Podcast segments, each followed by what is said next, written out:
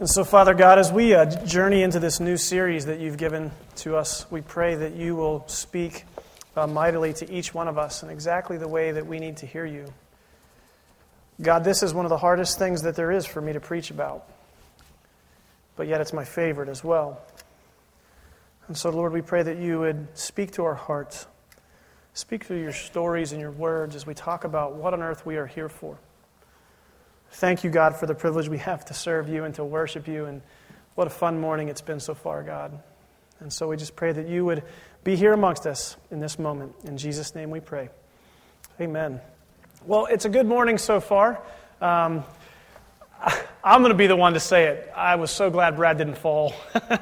Everybody saw that. But I love the way he was just into the worship and, and feeling that. And what a great morning. Uh, the energy was fantastic. And, and I hope that we can continue on that type of energy because that's how church is supposed to be.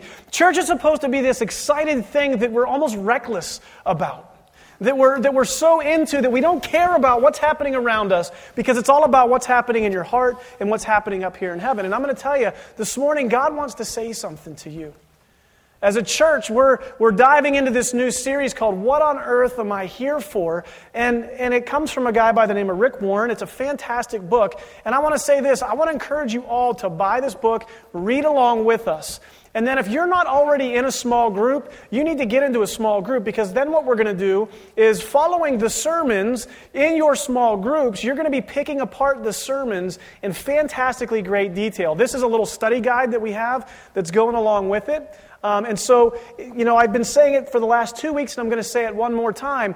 Don't use this time as your deep spiritual growth time. You need to be in the Word of God more than just showing up at church on Sunday. This is a time where we're to come and we're to worship God. You need to be in the Word of God. And with that being said, you need to be in a small group. If you're not in a small group, if you're not hosting a small group, or you're not leading a small group yet, I want to encourage you immediately following the service to march across the little foyer out there next to where all those pillars are. And I want you to find Pastor Bob Mason, and he will get you hooked up with a small group. You need to be in a small group. Jesus was in a small group. He desires for us to be in fellowship with one another, to be growing deeper with one another. And you need to grab these resources because the sermon's only going to go so deep on Sunday morning. I'm just going to tell you right now. We're expecting you all to go deeper in your small groups. That being said, we are talking about what on earth we're here for. And this past summer, um, I had the privilege of leading a fishing trip with a group of guys. Now, I'll just tell you, fishing is one of my favorite things on the planet to do. Uh, my, my two favorite fishing buddies on the planet first, first, my son Brandon. I love fishing with him. He's, a, he's a, we could call him the bass master. And then my dog Buddy uh, who, when he's on the boat, when we catch a fish, he starts to try to attack the fish, and it's just hysterical. But I love to fish. Fishing to me is just so fantastic. And what I love about fishing is when I take people fishing for the first time, there's this like glaze that comes over their face. Because if you've ever looked in somebody's tackle box, there is, it looks like a Dr. Seuss book in there. I mean, there is just all kinds of stuff in there that unless you really know what it's for, you have no idea what this thing's purpose is. I remember taking Vince Corey to look at tackle for this trip I was going on. And let me just say, Vince knows a lot about fishing now. But he didn't then. And he would just say, What on earth is this for? What is this thing? What does this thing do? And, and I want to tell you, there's all kinds of fishing lures from woolly buggers to whiz poppers to all kinds of little things. There's, there's mimic minnows, there's dipsy divers, there's, there's just tons and tons of different stuff. And for some reason in the fishing community, it's, if you're a marketing person, you're going to laugh at this, but in the fishing community, they got the bright idea that, hey, we're going to sell our lures, we're going to sell our thing, but we're not going to put instructions on the package. If you've ever fished, you know exactly what I'm talking about. When you buy a fishing lure, you've got to figure out what the heck it's for. You've got to figure out how you actually are supposed to tie this thing. I love it because there's a store near my home that recently started putting diagrams up in the aisles next to the fishing lures, telling you how to tie and how to hook and how to rig certain lures. And I was talking to one of the guys there just last night. He said since they've started to do that, their sales are going through the roof. Well, the reason is is because people know what the purpose is now. When you have a purpose for something, it just seems to all make sense. And when you're using something for the purpose that it was created, you're going to catch fish. and you're going to have food, and it's good. I love to fish. If you ever want to go fishing, ask me. I love taking people fishing, so please invite yourself to go fishing with me. I'd love to do that. So it's funny, though, because you look at that fishing lure, and you look at it, and you say, How do you find out what this thing's for? Well, the easy answer is you look at who the manufacturer is of the fishing lure, and you go and you say, Why did you create this? What is its purpose? How do I use it? And what is it for? Did you ever look in the mirror and ask that very same question? What is that? What's its purpose? What's that for? I know a lot of you have heard my testimony before, but when God gives you a story, He wants you to share it. And I'm going to share a little bit about my testimony again. And if you've heard it before, forgive me, but it'll be a good reminder for you that God has a purpose. As a young kid, I remember I struggled all the time with self esteem. And I would be lying to you today if I told you I don't still struggle with it. I struggled with whether or not I was wanted. I struggled with the fact I, I felt like I was useless. I felt like I had no purpose. I felt like my family didn't want me. And for years and years in my life, I just had this angst, this feeling in the pit of my stomach that I was a mistake. And I remember when I was 18 years old, my mom and I had this weird relationship and she took me out, and we were in the car, and we pulled into this old drive, drive-in movie theater out on Tuscarawas Road, and she, she stopped the car, and she said, we have to talk. And she began to tell me the story of my life, and how before I was born, she had been married to this man who was an abusive alcoholic. And for the sake of the little kids in the room, I'm going to be very vague. And after almost beating her half to death, after almost beating her to death, he was thrown in prison. And through a series of weird circumstances in the legal system, this man was released from prison. My mother was in the process of divorcing him. And she was moving out of the house. She didn't know that he was released from prison. And one night she heard a knock at the door. And when she came to the door, she just saw a figure in the door. And as she got closer, he kicked open the door, knocked her out, and I'll just say it like this a very broken, sinful man did very broken, sinful things to my mother. And as a result of that, she became pregnant with me. She was in this moment in her life where in the 70s abortion was just kind of this common thing, and, and her friends had been telling her, You need to, there's no way you can keep this child. There's no way. This is a mistake. This is going to be a constant bad reminder to you of the awful things that have happened in your life. And she was encouraged in this way from certain people. But I thank God for my grandmother and for my aunts because they encouraged her to get into the Word of God. And, and they got into the Word of God, and they told her, You know, God has a purpose for everything. God God takes awful situations and He will use them for His glory. And so, in a moment of mercy and a moment of grace, my mom decided to keep me, which led to a lifetime of heartbreak. All those feelings and emotions I had that I wasn't wanted, that I was a mistake, that I wasn't on purpose. In this moment, when my mom's telling me this story, they're real. I am a mistake. I'm not on purpose. I was never wanted. And so my whole world came crashing in on top of me, just as it has with some of you when you look in the mirror. I, I, talked with several people who had the same story as me. We as people know what it means to be broken. We know what it means to feel like we're not on purpose. We know what it means to feel like we're a mistake. But listen to me. You are not a mistake. My mother shared with me a verse in the book of Psalms. And I want to share it with you right now. Because I think if it had not been for this verse, I, I don't know what would have happened to me. She read these words to me, these life breathing words. For you created my inmost being. And you knit me together in my mother's womb. And I praise you because I am fearfully and I am wonderfully made, and you works, your works are wonderful, and I know that full well. My frame was not hidden from you, and when I was made in the secret place, when I was woven together in the depths of the earth, your eyes saw my unformed body. All the days ordained for me were written in your book before one of them came to be. You are not a mistake. I am not a mistake. God reminds us all the time that no matter what the circumstances we have come through, no matter what we have been a part of, bad things may happen, but God will work all things together for His good, for those who love Him.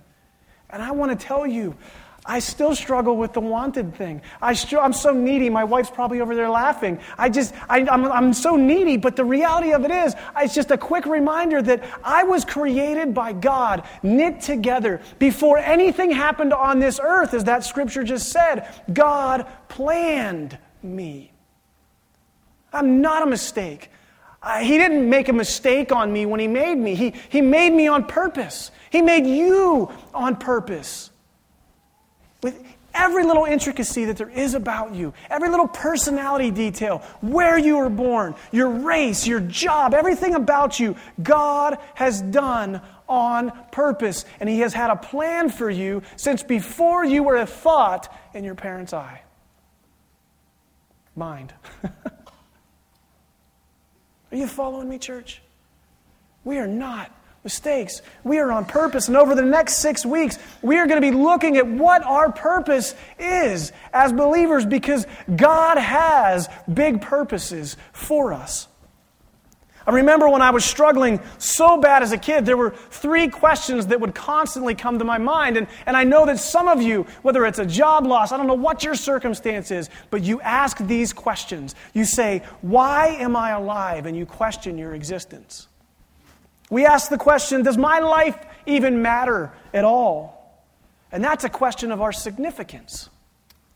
And then we ask the question of how do I then find my purpose? And that's a question of intention. So this morning I want to cover those three things. The first one we come to is we ask the question well, why am I alive? Why are you alive? Do you think that God just one day randomly said, you know what, I'm going to send two rocks into each other and this is all going to be an accident? No.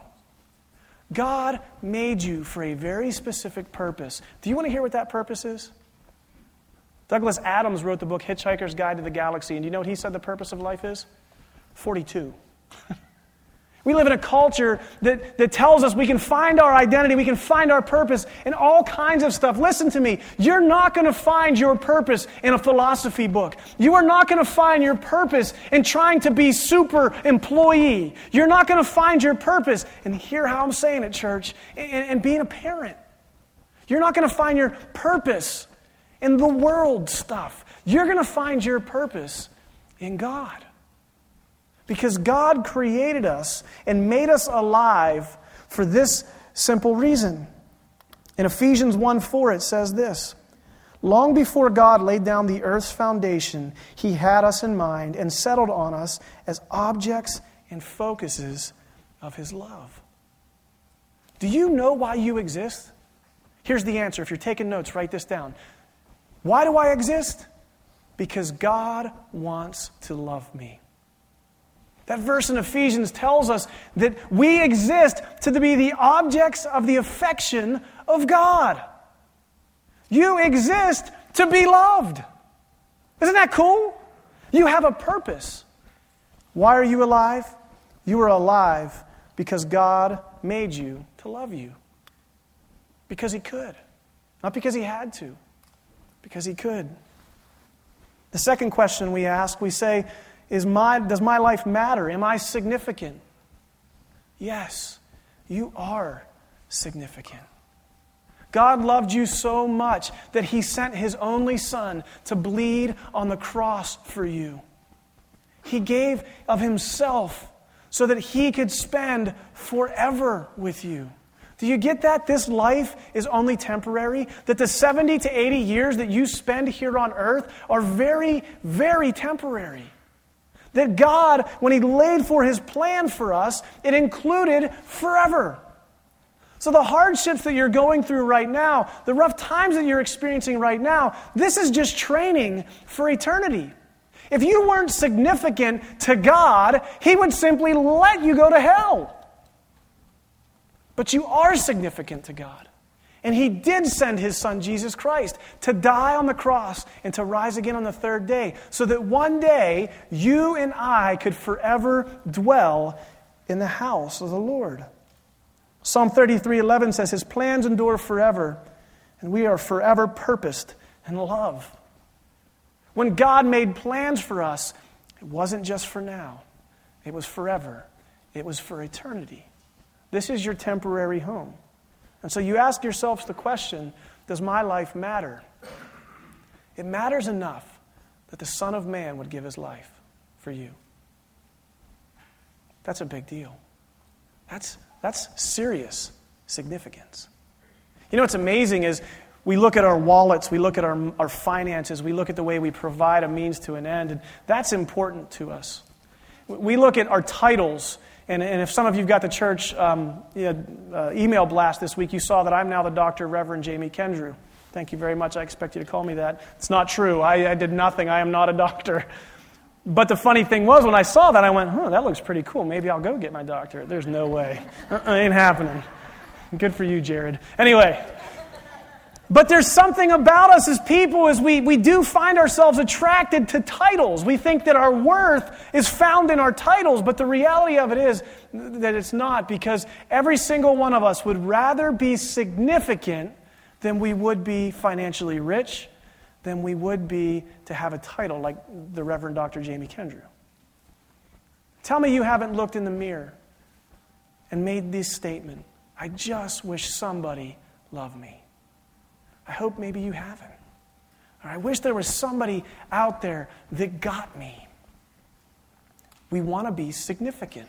We're created to be significant. And the reason that is, is because God made us to be significant because we are significant. But our sinful condition sometimes clouds our vision and makes us think that we're a mistake. And it makes us think that we're not on purpose. It makes us think that we're broken. God does not make mistakes. You are on purpose. The way that you are is on purpose. And God desires to use that for His glory. So we've got to get out of the way. Third question we have is how do we find our purpose? Okay, Jamie, you're sitting up there, you're telling me that uh, I'm made to be loved by God, that, that I am significant to God, so much so that He would send His Son as a sacrifice for my sins. Okay, so, so now how do I find my purpose? I know that I'm significant, I know that I'm loved, so what's my purpose? Well, that's what we're going to talk about over the next several weeks here in our services. We're going to talk about five key areas of faith where God has a specific purpose for you. And for some of you, you're going to be gifted in certain ways. I can never sing and dance and play instruments like Brad LeBakken, but I'm not called to do that because God created him a certain way and he created me a certain way. And God created all of you in a certain way that He wants you to use those abilities, gifts, and talents, talents for His purpose. David, in a vulnerable moment, would cry out to God, saying, God, why did you even create me? And we find our uh, answer in Ephesians 2 1 through 10. So if you have your Bibles or your little service sheets when you came in, I'd encourage you to turn there with me right now.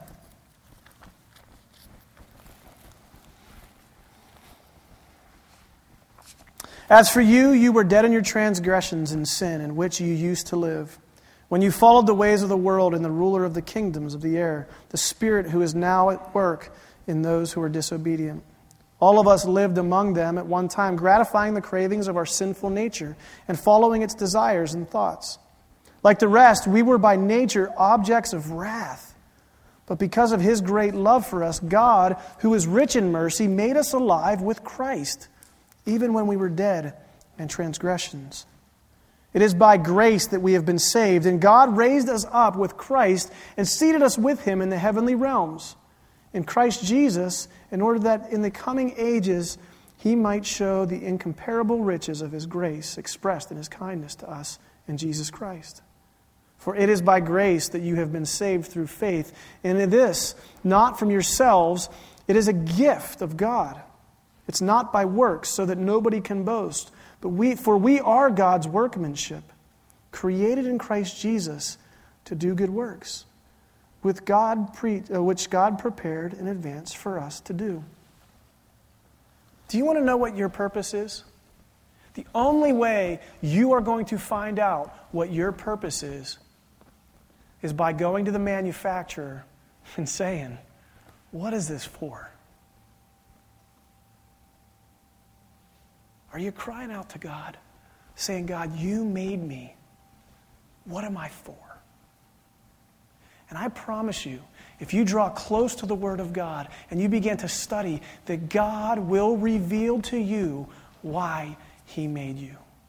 It tells us in that verse that we are God's workmanship. We are created to do God's work, which was prepared in advance for us. So God has a plan for you. He wants to use you, but you've got to draw closer and ask the manufacturer, What do you want me to do, God?